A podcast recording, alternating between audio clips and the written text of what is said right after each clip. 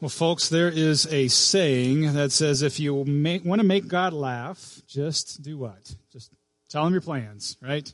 Tell him your plans. Uh, meaning that a lot of time, a lot of the times, uh, things don't go according to our plans. Uh, that can be funny sometimes.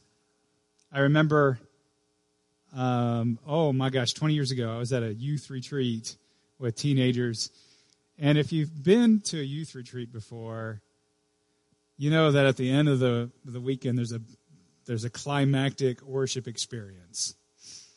And and that's what we had. Big auditorium, um, big speaker, climactic experience, great worship. At the end of the message, the students were um, invited to just have a, a moment of silence and think of the sins that they wanted to repent from, to turn away from, and to turn over to God. And, and, the message talked about forgiveness in Jesus Christ and his death on the cross, and, and that because Jesus has uh, died for us and, and has, has been risen for us, our sins are no more. And the students were invited to write down on a sheet of paper um, the sins they wanted to confess. And then they had buckets up at the front of the worship area with it with just a small little fire in each one, and, and the kids could come in and they could put that little piece of paper in that in that bucket, and it you know would burn up, and just this, the sign that um, their sins were no more, and just a moving worship experience, and seeing the kids walk up to these buckets and put their their sheets of paper, and it just really moving until the fire alarm started going off because of all the smoke and gosh, you, you didn't think of that? um, so I felt really bad for the for the worship uh, leaders because uh, it yeah it really ruined the moment. Uh, uh, today we're we're looking at at this question: What do you do when life doesn't go according to your plans? And if we were to take a poll, has there been a, a time in your life when something did not go according to your plans, you know, I think we'd get 100% um, participation on that one. Uh, what do you do when your life doesn't go according to your plans? Um, it can be funny sometimes looking back, like at that worship experience. Sometimes it can feel like your world is falling apart. Um, so that's what we're going to look at today. Uh, especially when it's a dark and scary time that you are going through, when plans seem to be unraveling. I want you to, to turn in your, your Bible to Genesis chapter 22. And if you're going to use one of our Pew Bibles, uh, look in the seats ahead of you, look around there, you find a Bible. Um, it should be on page uh, 19. And if you've been going to church for a while, this story will be familiar to you. It's when God tells uh, Abraham to sacrifice his son Isaac. And we're going to start with verse 1. I'm going to kind of walk us through this a bit. Uh, sometime later, God tested Abraham, and he said to him, Abraham, here I am, he replied. Then God said, Take your son, your only son, whom you love, Isaac, and go to the region of Moriah sacrifice him there as a burnt offering on a mountain that I will show you. God is really specific on the mountain that God wanted Abraham to, to go to. And I want you to remember the name Moriah because it's a significant name. It's not found in the Bible too often, but it's a significant name in the, in the scriptures. Now, this is one of the more disturbing stories in the Bible. Um, verse 1 indicates that God is taking Abraham down this harrowing journey as a test. And we read this and we think, that's a pretty cruel test. That's not a good test, God. Give me another test. That's a lousy one. Pretty cruel. Um, it's interesting as we go through this story. You'll see that it doesn't give us really an indication on Abraham's emotions during this test. Um, as a as a parent, I can imagine that he would be pretty wrecked inside as he's going through this. Perhaps Abraham didn't really believe that God was going to have him go all the way through it. Maybe, maybe. And there may be some hints along the way that Abraham thought that God was going to provide some out throughout this ordeal. On the other hand, it's pretty reasonable for Abraham to have believed that God really meant it. Back in those ancient times, child sacrifice actually was, was fairly common. God, later on, through the Israelite people, hundreds of years later, when he gave them the Ten Commandments and the law, he, there were, he, he said that child sacrifice was, was an abomination. Don't do it. It was pro, prohibited um, for the Israelite people. But back in Abraham's day, before the law was given by God, um, there were many nations around Abraham that that uh, participated in child sacrifice. Why was that? Well, that was seen as the ultimate display of devotion to the gods. If you were trying to to merit to earn the favor of the gods, to get on the the good side of the gods, you could go to the extreme measure to sacrifice a child just to show how devoted you really were as a person. This is ancient thought, pagan thought of these other nations that were surrounding um, Abraham and where the Israelites would, would settle in the land of Canaan. So, Abraham may really have thought, okay, God wants me to do this. Um, we don't know the anguish that Abraham may have been in. Let's look at verse 3. What happens next? So early the next morning, Abraham got up and loaded his donkey. Abraham didn't wait around. He he obeyed God. And he took with him his two servants and his son Isaac. And when he had, when he had cut enough wood for the burnt offering, he set out for the place God had told him about. And on the third day, Abraham looked up and saw the place in the distance. And he said to his servant, Stay here with the donkey while I and the boy go over there. We will worship, and then we will come back to you. So we don't know Abraham's frame of mind, but I, I do want us to notice something from verse 5. Um, he says this in the plural form. Look at this, verse 5. We will worship, and then we will come back to you. So did he think that God was going to give him that out in the end? That he would not let Abraham go through with it? Maybe. Or maybe he was just protecting his son from what might come next, because that's what good parents do. We try to protect our children, don't we? Verse 6 Abraham took the wood for the burnt offering and he placed it on his son, Isaac, and Abraham himself carried the fire and the knife. So here's this tender-hearted little scene. Every, the servants are staying back. It's just Abraham and, his, and Isaac, his son, walking alone now. Why is that? Maybe it's because Abraham knows if, if I have to go through this, I, I don't want anyone else to be around. I can't bear it. Isaac carried the wood, showing that he's old enough now to carry some load. Abraham carried the fire, the knife. The end of verse 6 says, As the two of them went on together, Isaac spoke up and said to his father Abraham, Father.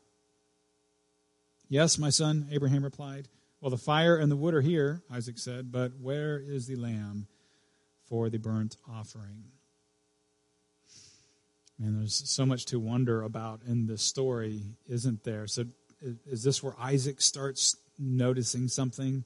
He's sensing something. Maybe his father is just just not not his normal self. He's wondering what is going on. Where's the where's the burnt offering, Father? Abraham then gave Isaac this cryptic answer. Look at verse 8. Abraham answered, God himself will provide the lamb for the burnt offering, my son. And the two of them went on together. When they reached the place God had told them about, told him about, Abraham built an altar there and arranged the wood on it, and he bound his son Isaac and laid him on the altar on top of the wood. And this is it. This is the moment of truth. This is the moment of faith. Abraham wasn't just going through the motions, we see. As the Bible states in the very next verse, look, verse 10 Then he reached out his hand and took the knife, not to go through the motions, it says, but to slay his son. No, up to this point, this story is pretty agonizing, isn't it? It's pretty agonizing. And the next verse, verse 11, that's when we find out that God steps in and does save the day. He, he provides that out. That's verse 11. And when I read through the story, I always want to jump ahead of verse 11. because verse 11, you know, to be honest, it kind of tells us, oh, yeah, we can, we can love God. God, it's safe to love God. We can trust God because there's verse 11. You know, you read through the story, it's like, oh, what, what are you doing, God? You surely wouldn't ask Abraham to sacrifice his son. Oh, yeah, verse 11. Oh, I can, I can breathe again. I rush on to verse 11 so I can reassure myself. But here's the deal, folks. We know this well that there are times in our life when there isn't a verse 11 immediately to follow a, a, a difficult time or a time of tragedy where it doesn't appear that God steps in to save the day. There are times when there's not a verse 11.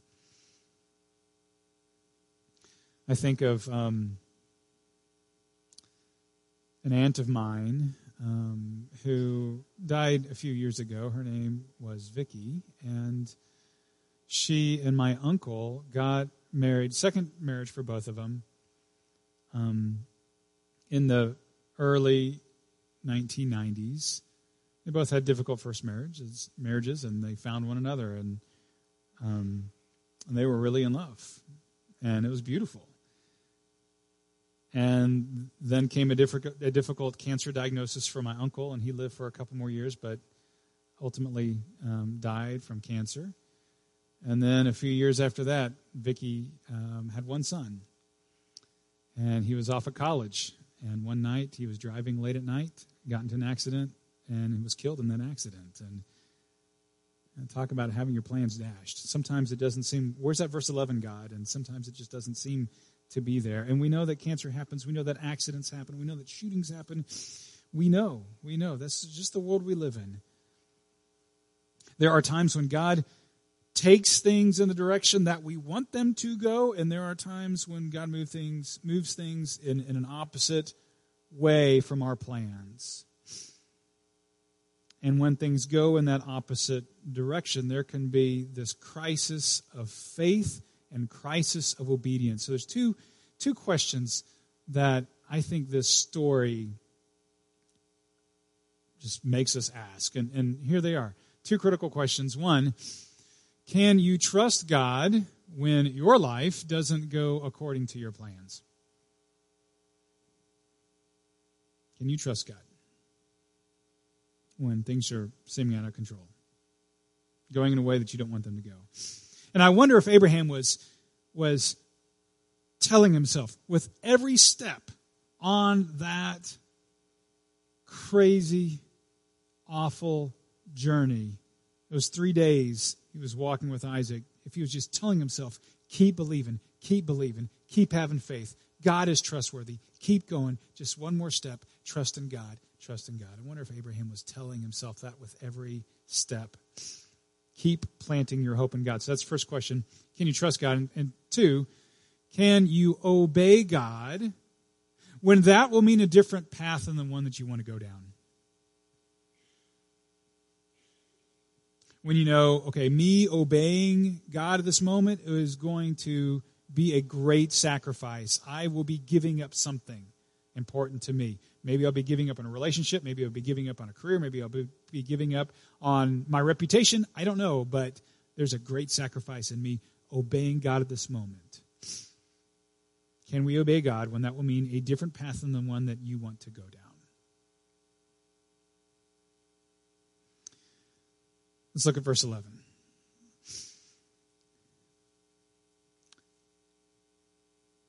Abraham has the knife ready to slay his son. Verse 11. But the angel of the Lord called out to him from heaven, Abraham, Abraham, here I am. He replied, Do not lay a hand on the boy, he said. Do not do anything to him. Now I know that you fear God because you have not withheld from me your son, your only son. Abraham looked up, and there in a thicket he saw a ram caught by its horns, and he went over and he took the ram and he sacrificed it as a burnt offering instead of his son. So Abraham called that place, The Lord will provide. And to this day it is said, On the mountain of the Lord it will be provided. So there are two answers to the questions prompted by this story. Prompted by this story. Uh, first answer is this: God has infinite vision and sees something that you don't. God simply knows how He's going to provide for you. He just does, and we can't see that clearly, but God sees it with crystal clarity. You can trust Him. And Abraham gave Isaac this great faith declaration in verse 8. Look at verse 8 again. It says uh, that Abraham answered his son, God himself will provide the lamb for the burnt offering, my son. Now, that word provide, it's interesting. You, you see it throughout the Old Testament. And frequently, it is translated as to see seeing with your eyes, because um, the root of that Hebrew word is it's to see, to see something. There's a great connection between providing and to see. We, we, we see it most clearly in our word provision. Pro and vision. God sees how he's going to provide. Abraham can't see how he's going to provide, but he trusts that God does see that with crystal clarity. I mean, I, I can't think of anything Abraham would be um, looking forward with more anticipation than growing up with his son Isaac. Um, God had called Abraham years before this leave your homeland, leave your family, leave your way of life, go to a land I will show you. God, in a sense, was telling Abraham, burn all the bridges to your past. And now he's saying, I want you to sacrifice this one son of yours. Abraham was looking forward to as he was leaving his homeland, burning these bridges to his past. Well, at least I have this future in my son. Sidney Greidanus puts it like this Now God asks him to burn the only bridge ahead of him. God, what are you doing? I know Abraham couldn't see clearly what God was doing. There's no way. So when your vision is cloudy, you can trust God sees something. You know, when you've been turned down for that job, you can trust that God sees the better job opportunity that is down the road that you can't see right now. When you're having to make new priorities in life because of changes, and those priorities are they're different, they're difficult. You can trust that God, even, and you don't see why or what the benefit will be, you can trust that God sees the benefit that will come to you down the road. When you're just trying to hang on in the moment, you can trust that God sees the grace that He will give to you to make it through the moment. So you can trust God's vision.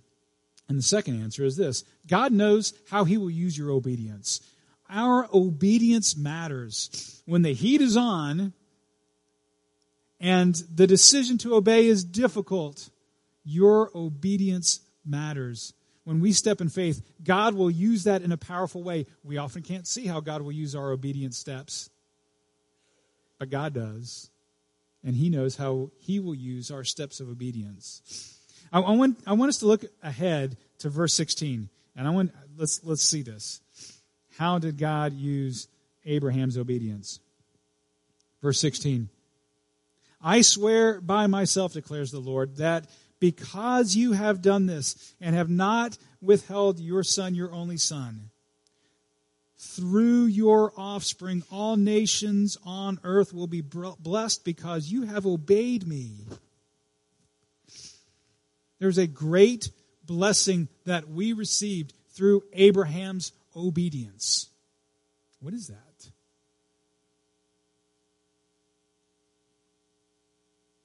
Abraham gave what was most precious to him out of devotion to the Lord. Look back to verse 2.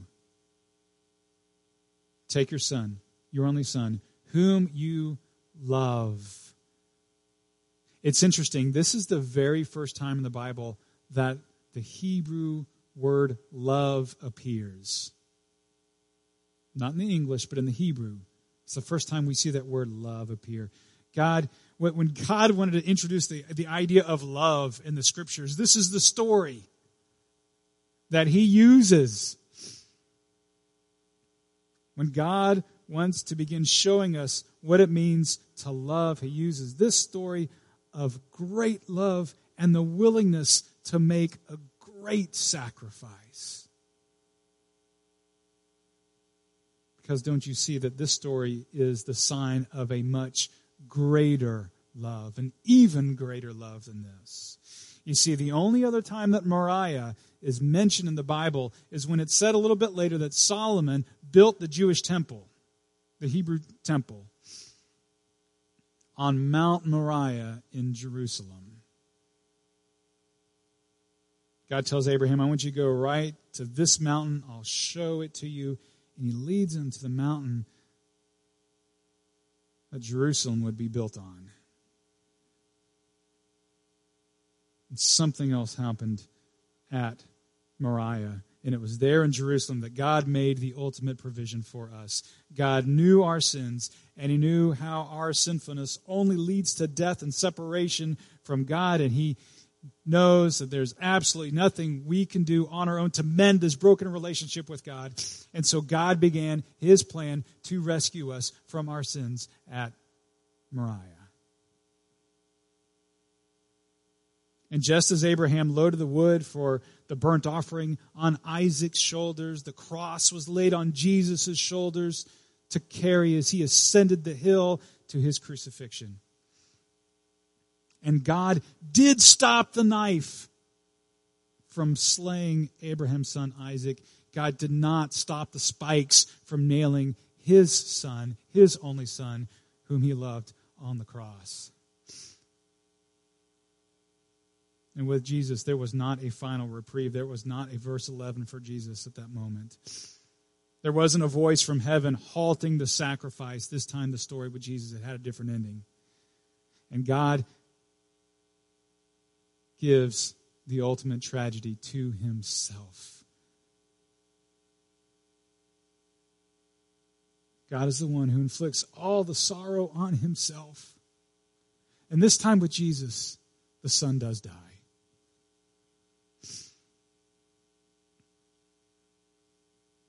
God brings all of that on himself. And he wants to show us a few things, I think, in that. And one, just some assurances that we see from this story from Genesis 22. One, that God knows. God knows your pain, He knows it. He knows the agony of Abraham, He knows your agony.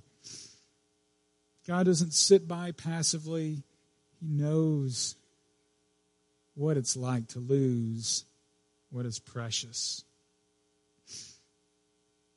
He knows and he, holds you. So you can know that. And know that God restores. We see that in the story that God provided the sacrifice for Abraham, pointing to the sacrifice, the ultimate sacrifice he would provide for us. He opened up the way for us to be restored in our relationship with God. So Jesus experienced eternal pain. He, he went through hell. Jesus did that so he could ensure that our temporary pain would just be that, be temporary. That sorrow in life would be temporary, that they would come to an end. And then three, we can know that God redeems, that God redeems our pain. And he uses it for something glorious. And we see in Jesus' crucifixion, with a crucifixion, there's always a resurrection to come. And in your life, you may feel like something's being lost. There, there seems to be a crucifixion going on here, Lord. And you can know that there always is a resurrection with God because God redeems our pain. God is the master at taking what is broken, taking awful situations, terrible, dreadful situations, and bringing about something new and beautiful. See, God has much clearer vision than we do. And I want you to think about right now where in my life do, do I need to trust in God's greater vision? Because I can only see things clearly, and I probably won't be able to see things more clearly, God. I acknowledge that to you, but I trust in your crystal clear vision of the redemption, the renewal that you will be bringing through this difficult thing that I'm going through. We bring that to God right now?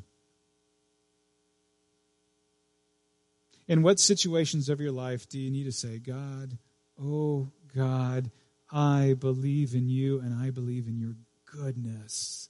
I believe in your goodness. I believe that you have a plan. Because God had a plan for his son Jesus to save this world, to save you, to rescue you, to redeem you.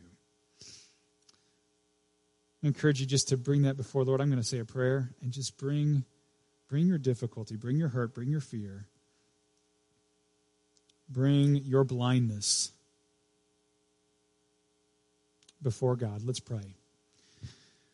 Almighty God, we we know this world is not easy. It was not easy for your son Jesus. And yet you love this world. You're delighted with our lives.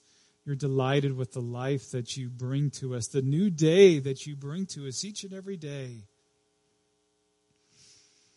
Because you get to walk with us and we get to walk with you.